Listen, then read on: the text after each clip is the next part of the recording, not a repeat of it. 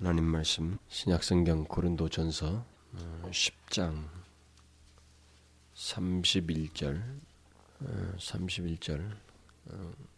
좀 더 앞부분도 읽어야 되겠지만 그냥 31절과 32절까지만 한번 읽어보도록 하십시다. 31절과 32절 두 절 시작.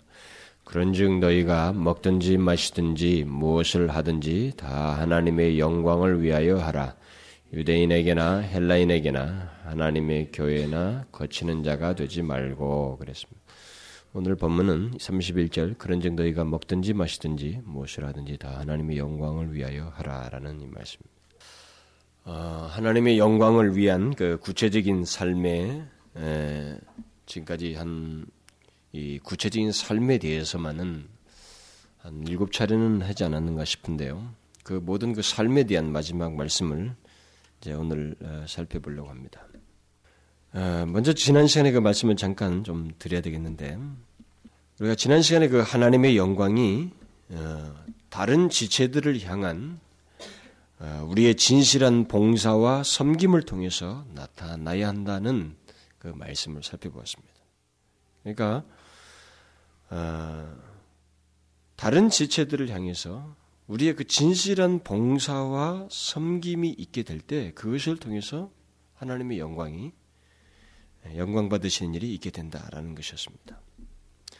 그런데 그 하나님께서 영광 받으시는 그 진실한 봉사와 섬김은 두 가지의 그 특징적인 요소가 있어야 한다고 그랬습니다. 그것은 복음을 진실히 믿고 복종하는 그 복종이 있어야 되고 교제의 진실함이 있어야 된다는 것입니다. 그러니까 섬김과 봉사 속에는 복종이라는 것이 있어야 된다는 것이죠.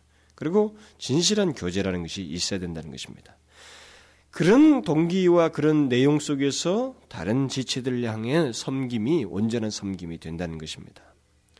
다른 지체들을 향한 우리의 모든 봉사와 섬김은 바로 이 같은 두 가지 요소를 갖지 않으면 거기에 다분히 인간적인 냄새가 나고 일을 하면서도 우리는 위세를 부리고 자기 자신을 나타내는 그런 모습이 있게 된다는 것이죠. 하나님의 영광은커녕 인간적인 냄새만 나고 어떤 봉사 행위 자체에 우리가 얽매이고 그것을 한다 할지라도 억지와 인색함과 의무감 등 그래서 불협화음이 교회 안에서 있어서는 안 되는데도 있게 된다라는 것입니다. 우리의 모든 봉사는 결국 하나님의 영광이 의식되는 봉사여야만 한다는 것이죠.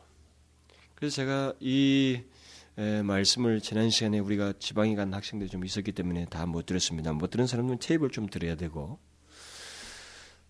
그래서 영광설교가 다 끝나게 되면 앞으로 이제 결론적인 얘기만 다음 시간부터 하게 될 것입니다.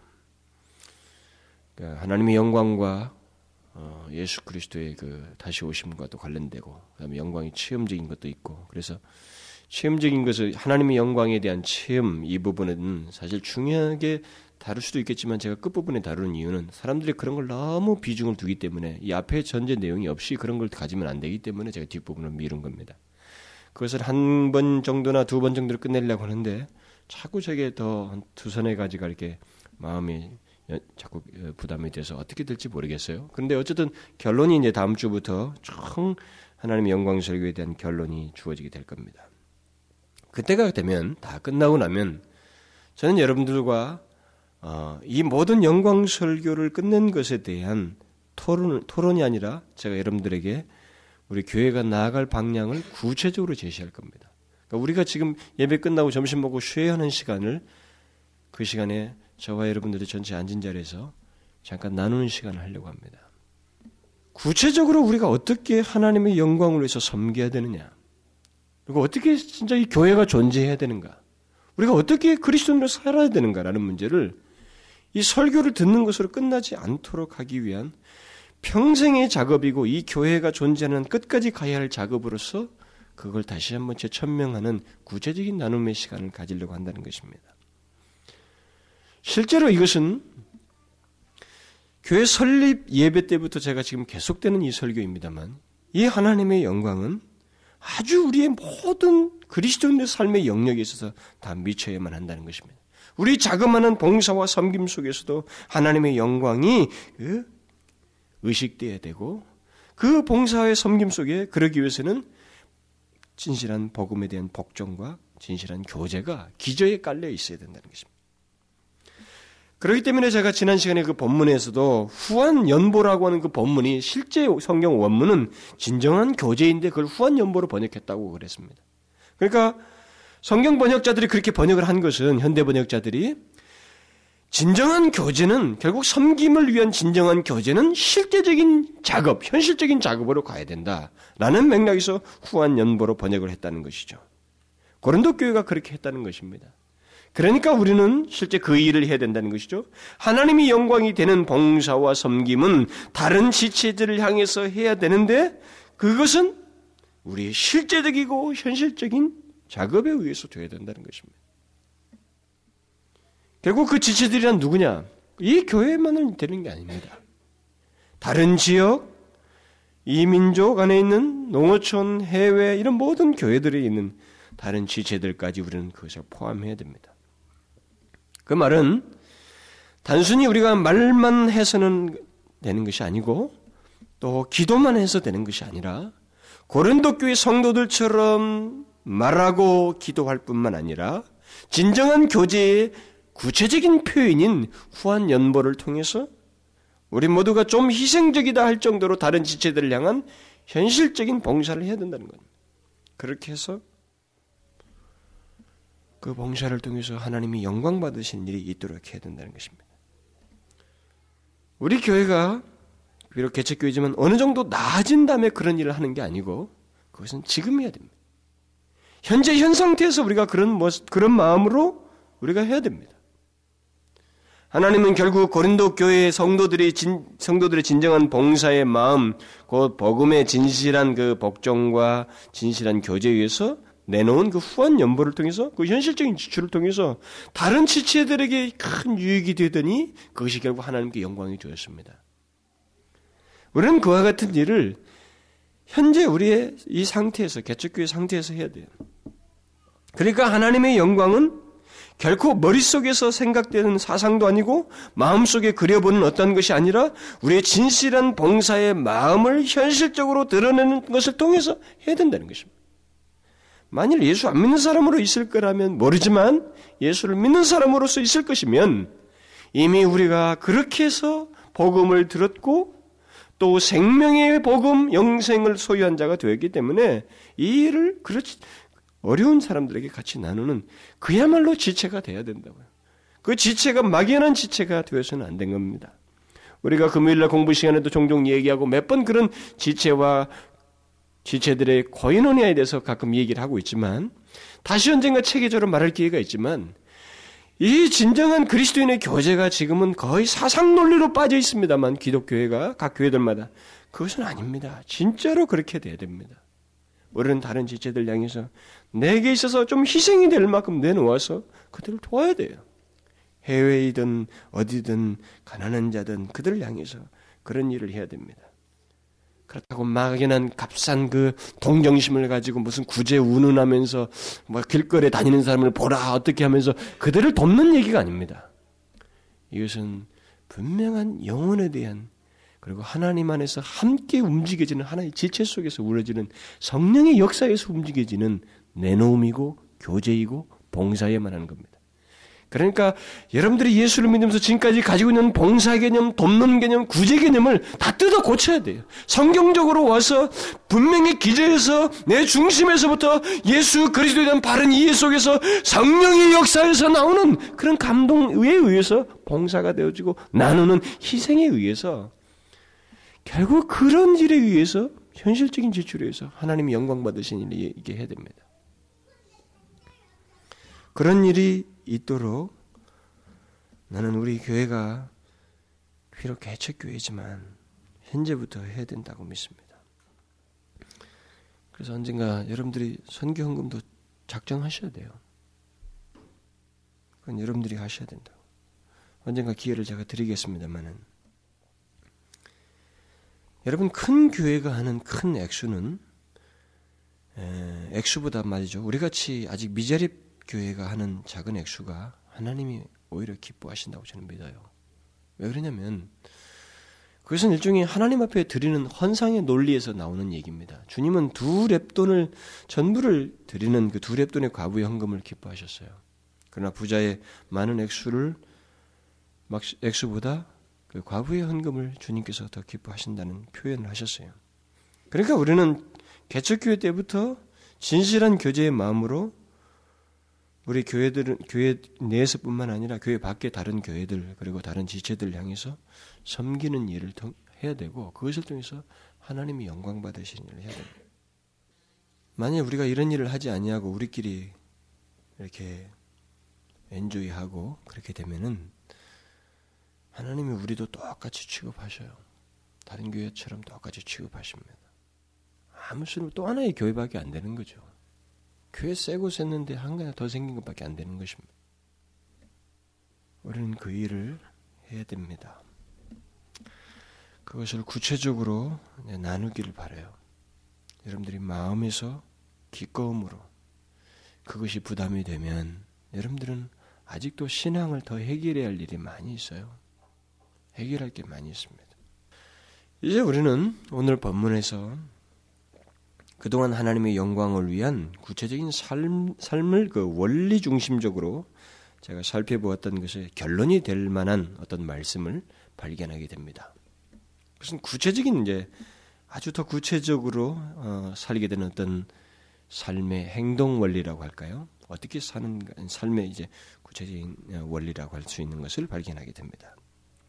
여기 고린도전서 그 10장에서 바울은 전반부에서부터 쭉 말해온 모든 것을 결론지은 말로 오늘 본문을 말하고 있습니다. 다시 말하면 하나님의 영광이 모든 행위의 기준자가 되어야 한다라는 것입니다. 그런즉이라는 말은 그러므로예요. 그러므로라고 하면서 결론을 내립니다. 그러므로 너희가 먹든지 마시든지 무엇을 하든지 다 하나님의 영광을 위하여 하라라고 말하고 있습니다. 우리가 그동안 하나님의 영광을 위한 구체적인 삶에 대해서 몇 차례 제가 말씀을 드렸지만 오늘 본문은 하나님의 영광이 우리의 삶 속에서 얼마나 중요한 근거이고 또 기준이 되어야 하는지를 가장 확실하게 말해주는 노골적인 말씀이에요. 오늘 본문에서 하나님의 영광이 우리의 삶에 있어서 어떤 위치를 차지해야 하고 또 어느 영역에까지 관련되어야만 하며 또 어떤 식으로 나타나야 하는지를 말해주고 있습니다. 먼저 오늘 본문 말씀이 나오게 된 배경을 그에 앞서서 좀 말씀을 드릴 필요가 있는데 오늘 본문이 이전 10장 전반부에서 바울은 우상에게 바쳐진 희생제물을 먹는 문제에 대해서 이야기하면서 이 먹는 문제와 관련해서 우리 그리스도인들에게 주어진 자유를 남용해서는 안 된다고 하는 것을 교훈주로 입니다. 뭐 나는 신앙이 있으니까 나는 양심의 거리낌이 없으니까 먹어도 돼 안 먹어도 돼 이것을 그냥 내 중심적으로 해서는 안 된다고 하는 그런 자유를 자기 일방적으로 남용해서는 안 된다는 얘기를 쭉 해오고 있습니다. 왜냐하면 바로 그런 문제로 인해서 다른 사람들에게 덕을 세우지 못하게 되고 믿음이 연약한 자들을 오히려 상하게 하고 또 비난받을 만한 일들이 생기기 때문에 그런 일을 해서는 안 된다는 면에서 쭉 이게 좀 교훈적으로 설명해 오고 있습니다. 결국 문제의 발단은 문제의 시작은 이 10장에서 거론되는 모든 문제 오늘 본문에 오기까지 문제의 시작은 그같이 우상에게 바쳐진 희생제물을 먹는 문제로 이야기되고 있습니다만은 그것이 결국 공동체뿐만 아니라 각자의 이 그리스도인들 각자의 신앙의 삶을 적용하는 데 있어서 자기들의 신앙을 삶에 적용하는 데 있어서 혼란과 심지어 그들 가운데 상함과 이 상처를 주는 일이 야기가 되고 있었어요. 바로 그렇기 때문에 바울은 먹는 문제를 넘어서서 그런 모든 것의 원리가 되어야 할 중요한 말씀을 결론적으로 오늘 본문에서 말을 해주고 있는 것입니다. 결국 우리 그리스도인들의 삶의 모든 영역에서 적용해야 할 삶의 대원칙을 결론으로서 말을 해주는 것입니다. 무엇을 먹든지 마시든지 무엇을 하든지 다 하나님의 영광을 위하여 하라. 이것에 앞서서 23절과 24절에서 일종의 원리적인 얘기를 한 번 더 해줍니다. 모든 것이 가나 모든 것이 유익한 것이 아니다. 모든 것이 다 가지만 할 수 있단 말이에요. 그러나 모든 것이 유익한 것은 아니다.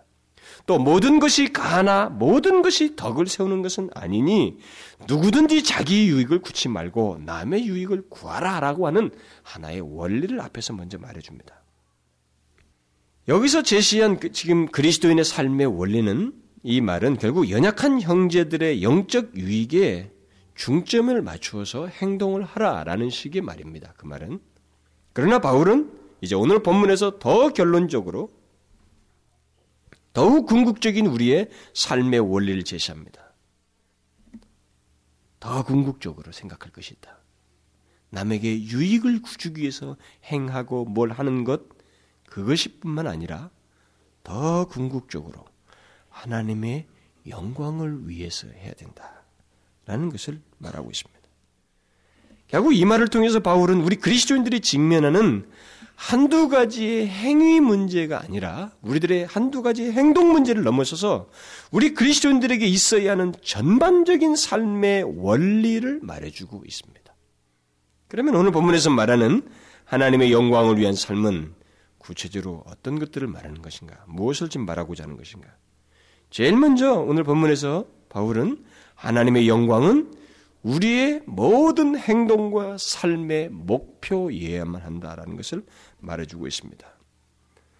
바울은 무엇을 하든지 다 하나님의 영광을 위하여 하라라고 함으로써 우리가 행하는 모든 것의 목적은 하나님의 영광이 되어야 한다는 사실을 여기서 말해주고 있어요. 이 본문이 그것을 말해주는 대표적인 말씀입니다.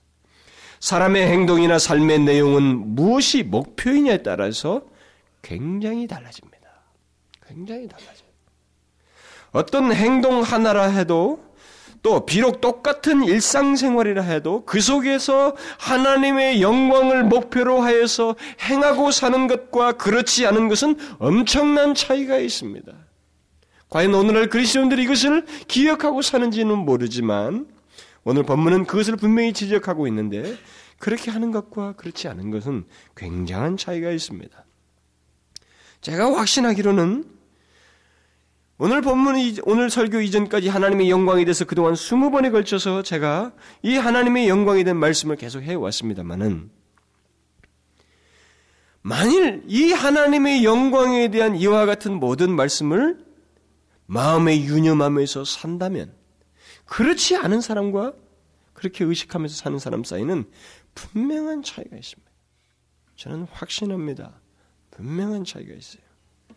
삶을 살면서 또 어떤 행동 하나를 하면서 그 속에 나타나야 할 하나님의 영광을 생각하는 것, 그리고 처음부터 하나님의 영광을 목표로 하고 어떤 일을 하고 하루하루를 사는 것과 그렇지 않은 것은 분명히 다른 삶의 결과를 가져오게 되어 있습니다. 그것은 성경에 나와 있는 위인들의 삶을 보게 되면 알게 됩니다. 바울이든 뭐든 여기 나와 있는 모든 사람들 다 보면 알 수 있죠. 심지어 스데반같이 순교하는 사람들의 모습에서도 우리가 발견할 수 있습니다. 항상 하나님의 영광을 목표로 하고 살며 행동하게 될 때 그 모든 것의 결과는 하나도 땅에 떨어지지 않습니다. 그 모든 행위의 결과는 하나도 땅에 떨어지지 않아요. 그 모든 것들은 하나님께 기억된 바 될 것이고 하나님께서 받으시는 귀한 삶의 예물이 되는 것입니다. 드려지는 것이 된다는 말이죠. 그러나 하나님의 영광을 목표로 하지 않고 하루하루 삶을 살고 어떤 행동을 하게 될 때 거기서 거두어질 수 있는 것은 그저 썩어질 것밖에 없습니다. 그것은 이미 바울이 지적했어요. 하나님의 영광을 목표로 하지 않는 삶은 결국 자기를 위한 삶이 될 것이기 때문에 그 자기를 위한 삶은 결과가 한 가지밖에 없다는 것입니다. 뭐예요? 썩어질 것밖에 거둘 것이 없다는 것입니다. 외형상 수고하고 힘쓰는 것이야 비슷해 보일지 모르지만 어떤 동기와 목적에서 삶을 살고 행했느냐에 따라서 그 결과는 하나님 편에서 180도 다르다는 것입니다. 180도 다르다. 우리는 이것을 잊고 살지만 바울은 그것을 분명히 갈라디아에서 지적하고 있습니다. 자기의 육체를 위하여 심는 자는 육체로부터 썩어질 것을 거둔다 그랬어요. 우리가 무엇인가 열심히 하고 있지만 하나님의 영광에 대한 목표가 없이 열심히 달려온 우리 몇십 년의 생활은 하나님 앞에서 하나의 먼지과도 같을 정도로 썩어질 것밖에 되지 않는다고 하는 것이 성경이 지적하는 분명한 사실입니다. 우리는 그것을 조만간에 확인하게 되겠죠. 하나님 앞에서. 그러면서 그는 반대로 성령을 위하여 심는 자, 그것의 가장 강력한 표현은 하나님의 영광을 위해 살고 행하는 자라고 할 수 있겠습니다. 그것이 목표가 되어서 어떤 일을 행하고 하루하루를 살았던 사람에게 맺어지는 것은 성령으로부터 영생을 거둔다라고 말하고 있습니다. 그러니까 이 말을 뒤집어서 말하면 성령으로부터 영생을 열매로 거둘 자 또는 영생을 얻을 모든 그리스도인들은 그의 삶이 성령을 위하여 심는 삶이다라는 것입니다. 하루하루 조그마한 행동 하나가 다시 말하면 하나님의 영광을 위하여 살고 행하는 삶이라는 것입니다. 그리스도인에게 있어서 중요한 것은 바로 이것입니다. 하나님의 영광이 목표가 되어서 살고 행한다는 것. 이것이 그리스도인에게 있어서 최고로 중요한 것입니다. 그러므로 우리는 여기서 무엇을 하든지 하나님의 영광을 목표로 하는 모습이 실제적으로 내 자신의 삶 속에 있는지를 점검해보는 일이 이 본문과 관련해서 굉장히 중요합니다. 이것은 우리 자신들의 삶을 평가해볼 수 있는 최고의 시금석이기 때문에 그렇습니다. 어쩌면 우리는 이것을 까맣게 잊고 행동하며 살지도 모릅니다. 하나님의 영광을 위해서 살아야 된다고 하는 이 사실이 결국 그것이 어떤 것을 거두어진다고 하는 사실을 까마득하게 잊고 행동하며 살지도 모릅니다. 그러나 하나님의 영광을 목표로 하여 행동하며 산다는 것을 잊고 사는 것은 우리의 전 삶을 두고 보면 그리고 최후에 있을 일을 생각하면 결코 가벼운 일이 아닙니다. 그것은 우리의 삶의 실제적인 모습이 결국 내가 살아갈 때 내 삶의 실제적인 모습이 무엇인지 어떠한지를 결국 밝혀주는 아주 중요한 내용이 된다는 것입니다. 다시 말하면 우리가 하나님의 영광을 목표로 하며 행하는 것을 잊고 사는 것은 우리가 하나님의 영광을 위해서 살고 있지 않다는 것을 말해준다는 것입니다. 응? 그런 목표가 없이 하루를 살고 삶을 살고 인생을 계획하는 것은 그 사람의 삶은 하나님의 영광을 위해서 사는 삶이 아니라고 하는 단적인 증거가 된다는 것입니다. 그러므로 우리는 스스로에게 자문해봐야 되는 거예요. 어떤 일을 하나 해도 하나님의 영광을 목표로 해서 행하는가? 그렇게 사는가? 우리는 스스로에게 물어봐야 된다는 것이죠. 그것을 항상 유념하여 살려고 하고 행동하려고 하는가? 이 문제는 우리가 그리스도인으로서 온전히 살고 있는가, 그렇지 못한가를 말해주는 최고의 가늠자가 되는 것입니다. 한번 스스로에게 물어보십시오. 우리의 행동과 삶 속에서 무엇을 가장 궁극적으로 기대하는지, 우리가 무엇을 궁극적으로 보기를 원하는지 한번 스스로에게 물어보십시오. 내가 어떤 일을 함으로 인해서 최종적으로 궁극적으로 보고자 하는 것이 무엇인지 한번 물어보세요. 진실로 하나님의 영광에 대한 강한 집착과 확인을 가지고 있어요? 그런 확신을 가지고 있습니까? 우리가 행하는 모든 행동의 동기에 무엇이 가장 큰 비중을 차지하고 있는지를 살펴보는 것은 우리 그리스도인의 신앙의 상태를 가늠해 볼 수 있는 아주 중요한 질문이에요. 한번 이 부분에 대해서 우리는 솔직해 볼 필요가 있습니다. 그렇게 해볼 때 우리들의 신앙 상태 뿐만 아니라 내가 거둘 것이 무엇인지, 썩어 없어질 것인지 무엇인지를 우리가 스스로 확인하게 되는 것입니다. 우리는 오늘 본문을 제외시키고 예수를 믿을 수가 없습니다. 무슨 말인지 아시겠어요? 오늘 본문을 제외시키고 예수를 믿을 수 없습니다. 먹든지 마시든지 아니 무엇을 하든지 다 하나님의 영광을 위하여 하라. 하나님의 영광이 목표가 되어야 한다고는 이 분명한 진리를 제외한 채 살 수가 없어요. 그리스도인인 한. 그러므로 우리의 모든 행실과 삶 속에서 최고로 기대하는 것이 하나님의 영광인가 아닌가. 이것은 나의 존재와 나의 신앙을 가늠케 해주는 아주 중요한 말이에요. 이 목표가 있는 것, 이런 목표를 의식하고 사는 것이 내가 어떤 사람인가, 내 신앙의 상태가 어떤가를 말해주는 아주 중요한 것이 된다는 것입니다. 그 다음 오늘 본문에서 하나님의 영광을 위한 삶과 관련해서 우리에게 제시하는 것은 하나님의 영광과 관련된 삶의 영역이에요. 하나님의 영광을 삶의 어느 영역에까지 연관시켜서 살아야 하느냐는 문제예요. 하나님의 영광이 우리 삶에 어디에까지 연관되어야 하는가, 이거에 대해서 오늘 본문이 답을 내주고 있습니다. 무엇이라고 말하고 있습니까? 삶의 모든 영역이에요. 모든 영역에서 하나님의 영광을 의식해야 한다고 말하고 있습니다. 하나님의 영광을 위해서 하되 먹든지 마시든지 무엇을 하든지 다 그랬어요. 다. 그야말로 모든 일에서 모든 행실에서 삶의 전 영역에서 하나님의 영광이 의식되어야 한다는 사실을 지적해주고 있습니다. 이 말씀은 우리의 익숙한 자기 중심적인 생활 습관의 쐐기를 박는 말씀입니다.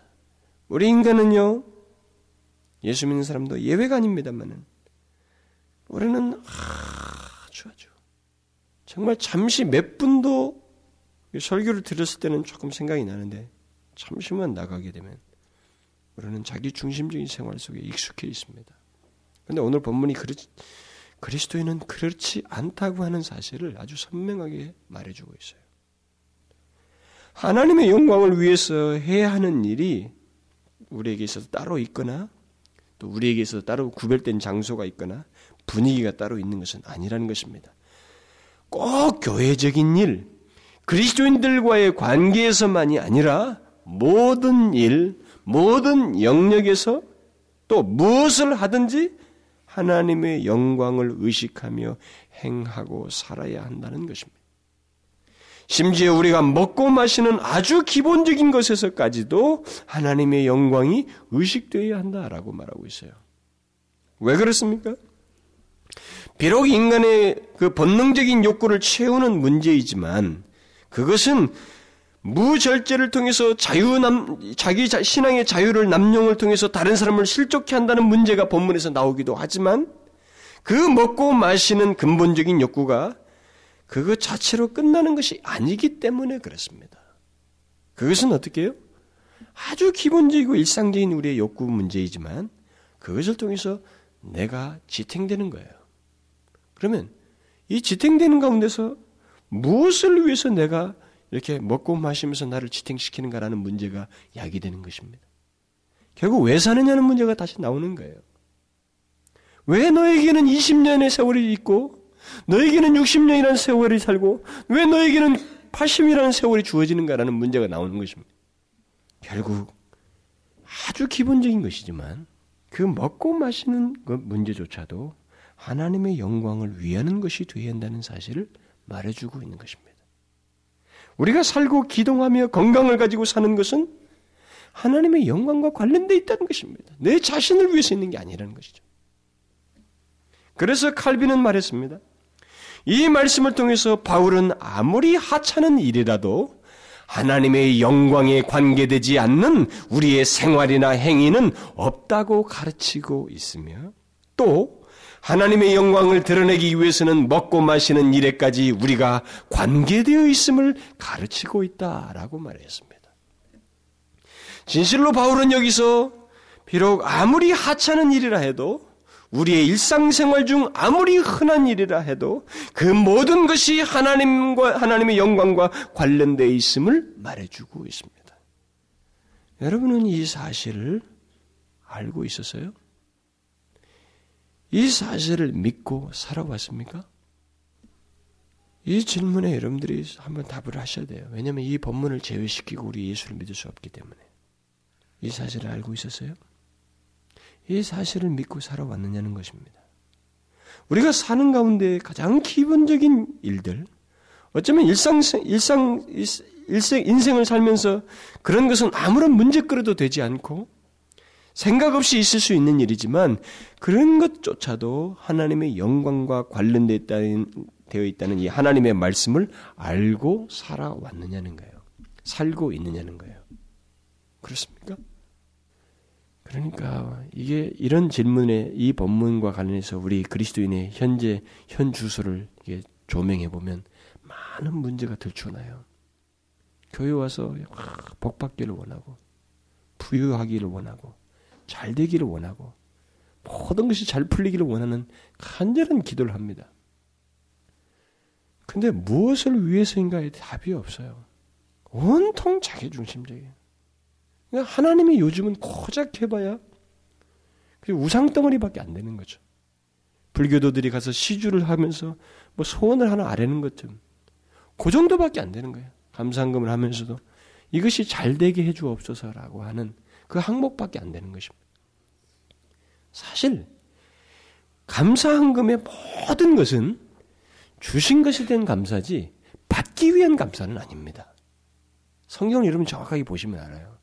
모든 감사와 찬송의 가사들이 다 무엇으로부터 나오냐면 하나님께서 내게 행하신 것 때문에 감사해요. 시편이든 어디든 다 뒤져보십시오. 우리 한국 사람들만 거꾸로 하고 있어요.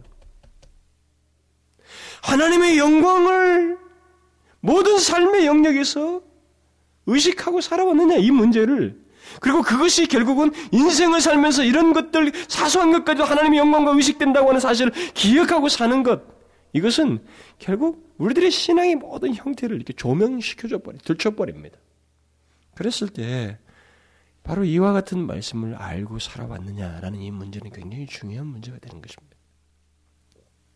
결국 칼빈의 말대로 우리가 살면서 하나님의 영광과 관련되지 않는 일이나 행위는 하나도 없다는 사실을 우리 그리스도인들은 기억하면서 살아야 한다는 것입니다.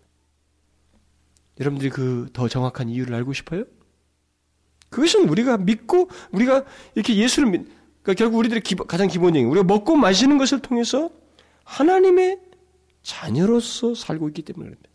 우리가 먹고 마시는 가장 기본적인 일이지만 그것을 통해서 내가 하나님의 자녀로서 살고 있기 때문에 그렇습니다.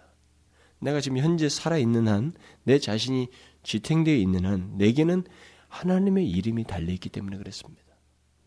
하나님의 사랑이 우리 안에 새겨져 있기 때문에 그렇습니다. 그렇기 때문에 가장 기본적인 것, 그런 문제에서 사소한 문제까지도 우리는 하나님의 영광을 위해서 해야 된다는 말을 할 수밖에 없어요. 우리가 숨쉬며 이 세상에 존재하는 것조차도 우리에게는 말할 수 없는 가치가 주어져 있습니다. 우리 그리스도인들에게는 예수 그리스도의 죽으신 만큼의 가치가 우리에게 주어져 있어요. 그래서 우리에게는 주님 자신이 새겨져 있고 드러나도록 구별된 존재예요. 통로입니다. 이 세상의 유일한 대사예요. 그러기에 우리가 어느 곳에서 무엇을 하든 심지어 아주 사소하고 기본적인 생활이요 반복되는 일상적인 생활이라 할지라도 그 모든 것은 하나님의 영광과 관련되어 있습니다. 우리는 이것을 기억하고 살아야 한다는 것입니다. 우리의 모든 발걸음은 하나님의 영광과 관련되어 있어요. 그래서 바울은 골로새서에서 말했습니다. 이렇게 상응하는 말을 했어요. 무엇을 하든지 말에나 일에나 다 주 예수의 이름으로 하라 그랬어요.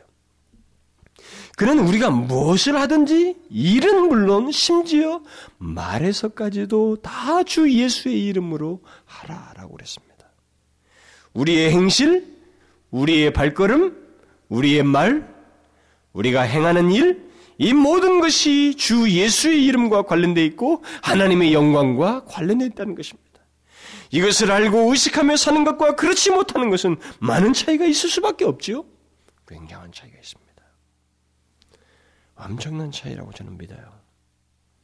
우리는 오늘 말씀에서 말하는 그 하나님의 영광이 어느 영역에까지 의식되어야 하는지, 그 영역은 결국 우리의 가장 사소한 일에까지 전반적이고 가장 기본적인 일에까지도 연관되어 있다는 사실을 잊지 말아야 됩니다. 그 모든 기본적인 욕구를 통해서까지도 일상생활, 중요한 일, 우리의 직업, 우리들의 만남, 관계, 이 모든 것을 통해서 하나님께서 영광을 받으신다는 것입니다. 그래서 바울은 먹든지 마시든지 무엇을 하든지 다 하나님의 영광을 위하여 하라 라고 말한 것입니다.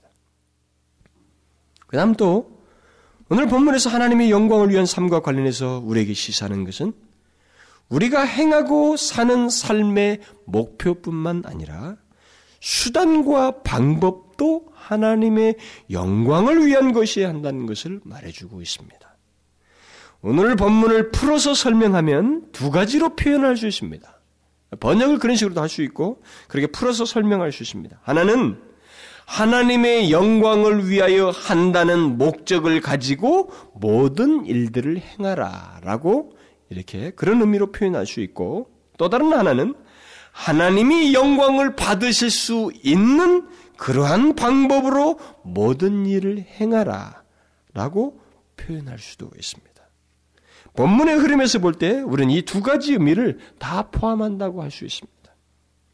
쉽게 말하면 하나님의 영광을 위해서 한다는 목적을 가지고 모든 일을 행한다는 것과 하나님이 영광을 받으실 수 있는 그러한 방법으로 모든 일을 행한다는 의미는 분리해서 생각할 수가 없다는 것입니다. 그렇게 볼 때 오늘 본문은 하나님의 영광이 우리의 모든 행실과 삶의 목표일 뿐만 아니라 수단과 방법에서도 의식되어야 함을 말해주고 있는 것입니다. 우리가 사는 세상은 목표만 옳다고 여기면 수단 방법을 가리지 않는 세상입니다. 그냥 우리 그리스도인들도 거기에 많이 젖어 있어요. 그러나 성경에서는 그것을 일체 허용치 않습니다. 성경은 우리 신앙의 목표와 수단과 방법을 달리 구별하지 않습니다. 그것들을 구별해서 생각할 수 없다는 것입니다. 바로 그것 때문에 오늘 본문이 시사하는 것은 하나님의 영광을 목표로 하는 그 모든 일을 목표로 하는 모든 행하라는 이 말을 여기서 해주면서도 동시에 하나님이 영광을 받으실 수 있는 방법으로 모든 일을 행하라는 그런 말을 우리에게 시사해주고 있는 것입니다. 그러므로 우리는 하나님께서 영광을 받으실 수 있는 그 수단과 방법에 대해서 동시에 생각을 해야 됩니다. 목표를 생각하면서 뭐겠어요 그게? 베드로가 여기에 대해서 적절한 답을 주었습니다. 베드로도 그와 같은 유사한 말을 쓰는데 베드로전서에 보면 이는 범사에 하나님이 영광을 받으시게 하라 그랬어요. 지금 이 본문이 담고 있는 수단과 방법도 중요시 된다는 말을 다르게 표현하는 것입니다. 범사에 하나님이 영광을 받으시도록 하라는 겁니다. 하나님께서 영광을 받으시게 해야 된다는 것입니다. 받으시는 방편과 수단을 써야 된다는 것입니다. 바울처럼 범사에, 다시 말하면 무엇을 하든지 모든 일에서 하나님이 영광을 받으실 수 있도록 해야 된다. 그게 무엇입니까? 하나님께서 영광을 받으실 수 있게 하는 것, 받으실 수 있는 방법이라고 하는 것, 그 수단이라는 것이 무엇을 말하느냐는 거예요. 그것은 베드로가 하나님의 영광을 받으시게 하는 것을 말하면서 앞에서 말한 것에서 우리가 힌트를 얻을 수 있습니다. 그는 그 말에 앞서서 이런 말을 합니다. 만일 누가 말하려면 하나님의 말씀을 하는 것 같이 하고, 누가 봉사하려면 하나님의 공급하시는 힘으로 하는 것 같이 하라. 이렇게 말해요. 그러고 나서 이는 범사에 하나님께서 영광을 받으시게 하려 함이라. 뭡니까? 하나님께서 영광을 받으시게 하기 위해서 우리가 범사에 의식해야 할 것이 있는데 그것은 말씀을 말하고 전하든 봉사를 하든 하나님의 말씀을 하듯이 하나님의 공급하시는 힘으로 하듯이 하라는 것입니다. 이 말은 뭐예요? 말을 하는 사람은 우리입니다. 그렇죠? 인간이에요. 말을 하는 사람은 사람이고 내가 실제로 누군가에게 공급을 하는 이 수단을 하고 있는 것은 우리 자신입니다. 봉사하는 것. 그런데 그 모든 것을, 여기는 범사인 모든 일을 하나님께서 하시는 것 같이 하라고 그랬어요. 한마디로 뭡니까? 하나님께서 영광을 받으실 수 있게 한다는 것, 하나님께서 영광을 받으시는 방법이나 수단이라는 것이 결국 뭘 말하는 겁니까? 우리 자신을 잊어버리라는 거예요. 우리 자신을 드러내지 말라는 것입니다. 말하는 사람, 전하는 사람은 우리예요. 공급하는 자도 우리 자신입니다. 그런데 그것은 하나님이 하시는 것처럼 하라는 겁니다. 그게 하나님의 영광을 받으실 수 있게 하는 방법이에요. 그러니까 하나님께서 영광 받으실 수 있는 수단과 방법은 하나님의 영광이라는 목표뿐만 아니라 그 과정에서 우리 자신의 방법, 우리 자신의 생각, 우리 자신의 자랑 이런 것들을 빠지게 해야 된다는 겁니다. 우리 자신의 방법과 우리 생각과 우리 자랑을 포함한 채 하나님의 영광을 위한다라고 그것이 목표이다라고 말을 했을 때는 그 목표가 아니라는 것입니다. 하나님의 영광을 목표로 하는 행위와 봉사가 아니라는 것이에요. 제가 말하는 것을 여러분 기억하세요? 지금 말씀하는 걸 잘 이해합니까? 하나님께서 영광을 하나님께서 영광을 받으시게 하는 것은 어떤 일을 하든 우리 자신을 잊고 하나님을 의식하며 나를 통해서 나타날 하나님의 영광을 생각하라는 겁니다. 그러니까 방법과 수단 속에서도 하나님만을 의식해야 된다는 것이고 하나님께서 하시는 것처럼 해야 한다는 것입니다. 그것이 무엇이든 모든 일에서 하나님께서 하시는 것처럼 행하고 말하고 봉사하라는 것입니다. 과정에서도 그 수단에서도 하나님이 염두되어야만 한다는 것입니다.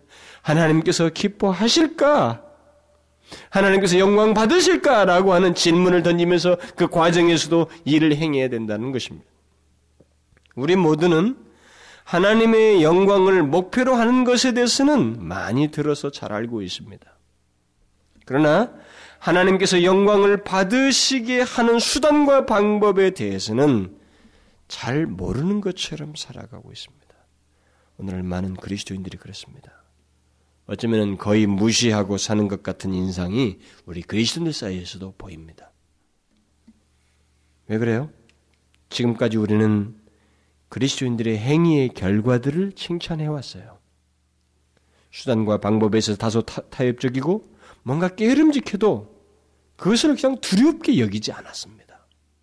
그러나 우리가 항상 기억해야 될 것은 하나님은 점도 흠도 회전하는 그림자도 없으신 분이에요. 그의 거룩하심 속에는 1%의 흠도 없습니다. 그러므로 하나님의 영광을 진실로 알고 생각한다면 우리가 무엇을 하든 그 모든 일과 행위와 삶의 수단과 방법에 있어서도 하나님이 기뻐하시는 방법, 하나님이 거룩하신 하나님의 방법이 동원된다는 것이죠. 그게 결국 하나님의 영광을 위하여 행하는 것이고 하나님의 영광이란 목표가 이루어지는 것이라는 겁니다. 항상 이런 말을 할 때마다 사람들로부터 받는 소리는 우리 중에 그런 사람이 어디 있습니까? 라는 소리입니다. 오늘날 예수 믿는 사람 중에 그렇게 하면서 어떻게 예수를 믿습니까? 라는 말이에요. 그러나 저는 경외스러운 마음으로 여러분들에게 말씀드릴 수 있습니다. 바뀌어야 할 자는 우리요, 우리의 똥꼬집이지 하나님의 거룩하심이 아닙니다. 바꿀 사람은 우리예요. 잠시 있다가 없어지는 우리입니다. 이 세상이 어떻든 100% 99.9%가 뒤바뀌어 있어도 바뀔 자는 우리이지 하나님의 거룩하심이 바뀔 수 없습니다. 잘 아시잖아요. 자신의 아들을 죽게 하시면서까지 자신의 거룩하심이 흠을 내시지 않으셨습니다. 하나님은 이걸 기억해야 됩니다. 아들을 십자가에 못 박으시면서까지 하나님은 자신의 거룩하심에 대해서 흠을 내시지 않으셨어요. 우리는 너무나 남 얘기를 많이 합니다. 그렇지 않아요? 우리는 거룩하신 하나님을 기억해야 됩니다. 수단과 방법에 있어서도 그 하나님을 기억하고 하나님의 영광을 위해서 행해야 됩니다. 이제 요약하면은 우리가 살고 행동하는 데 있어서 최고의 동기와 목적이 무엇이냐 하는 것은 여러분과 저에게 있어서 굉장히 중요합니다. 하나님의 영광이냐 아니냐는 것은 우리의 삶의 내용을 판가름하게 합니다. 우리가 하나님의 자녀인 한 우리가 행하는 것이 무엇이든 그 모든 것은 하나님의 영광을 위해서 행하는 것이 한다는 사실을 잊지 말아야 됩니다. 하나님의 영광이 우리의 삶의 기준자입니다. 우리의 먹고 마시며 행하는 모든 것의 기준자는 다른 게 아닙니다. 오직 하나님의 영광이에요. 어떤 출세욕도 이 기준자에 의해서 점검해야 됩니다. 우린 단순히 이 세상에서 인정하는 어떤 선을 목적으로 해서 사는 자들이 아닙니다. 이 세상에서 인정해주는 정도의 선이 우리의 목표가 아닙니다. 우린 그보다도 더 영광스럽고 더 숭고하고 더 고귀한 것, 바로 하나님의 영광, 나를 위해서 목숨을 내어주신 그리스도의 이름과 영광을 위해서 먹고 마시며 행하고 사는 것입니다. 우리는 모든 일에서 이 하나님의 영광을 최고의 목적으로 삼고 살아야만 합니다. 사실 이것은 하나님의 영광을 위하는 일이지만 결국은 또한 우리 자신을 위하는 일이 되기도 합니다. 여러분과 저의 일거수일투족을 통해서 하나님의 영광이 드러난다는 것, 영원하신 분이 나를 통해서 드러난다는 것, 우리가 1세기 전, 2세기 전에 살지도 않고 이 금세기에 살면서 이 금세기는 나에게 하나님께서 맡기셨다는 것, 이 금세기는 나를 통해서 자신의 영광을 드러내시기를 원하신다는 것, 이것은 우리에게 엄청난 영광인 것입니다. 그것을 어디서 확인할 수 있을까요? 다시 말합니다. 죽어봐야 되는 거예요. 하나님 앞에 가보면 됩니다. 그 영광스러우심 앞에 이 일이 얼마나, 우리의 과거에 이 땅에 살면서 살았던 삶이 얼마나 정말 축복스러웠는지를 우리는 확인하게 될 것입니다.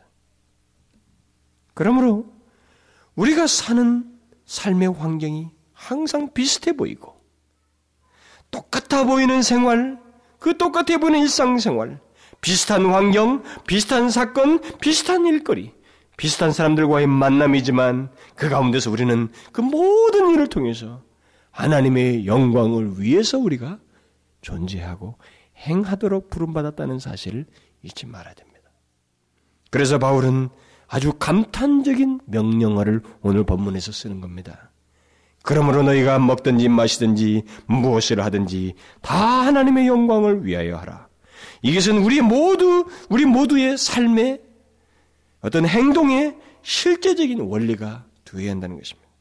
우리가 하나님의 자녀이면 우리는 그리스도의 소유된 백성입니다. 우리의 삶과 행동의 원칙은 하나님께 귀속될 수밖에 없는 존재예요. 그래서 바울은 당시 그리스도인들을 보고, 로마에 있는 그리스도인들을 보고 그런 말을 했습니다. 우리 중에, 그리스도인들 중에요, 누구든지 자기를 위하여 사는 자도 없고 자기를 위하여 죽는 자도 없도다. 우리가 살아도 주를 위하여 살고 죽어도 주를 위하여 죽나니, 그러므로 사나 죽으나 우리는 주의 것이로다. 우리가 살면서 하나님의 영광을 위해서 사는 것은 주의 것이기 때문에 그렇습니다. 또 그러다가 죽으면 그래도 우리는 주의 것으로서 주님과 함께 영원히 살 것이기 때문에 바울은 당시 그리스도인들의 모습을 보고 그렇게 말했습니다. 마찬가지예요. 우리는 주의 것으로서 먹든지 마시든지 무엇을 하든지 다 주를 위하여 살고 하나님의 영광을 위해서 행해야 됩니다. 기도합시다. 오 하나님 아버지, 하나님, 먹든지 마시든지 무엇을 하든지 다 하나님의 영광을 위하여 하라는 이 말씀을 하나님이여, 우리가 분명히 알게 되었습니다. 그것은 우리의 모습입니다. 우리는 그렇게 살 수밖에 없습니다. 그것이 우리의 목표이고 우리 모든 전 삶의 영역에서 그렇게 해야 됩니다. 그리고 하나님께서 영광을 받으시게, 하나님이 받으실 수 있도록 그 수단과 방법에 있어서도 우리 그래야 된다는 것입니다.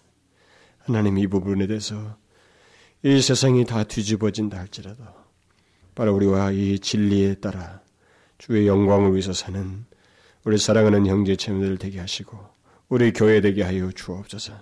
우리 자신들이 그렇게 하나님 앞에 삶으로 하나님께 영광 돌리는 일이 있게 하여 주옵소서. 오 아버지, 우리를 통해서 작은 일이지만 사소한 일들이지만 일상적인 그 모든 습관적인 일들이지만 그 가운데서 주님의 영광을 의식하면서 행함으로 인해 영광받는 일이 있기를 원합니다. 우리의 삶을 받아 주옵소서. 예수 그리스도의 이름으로 기도하옵나이다. 아멘.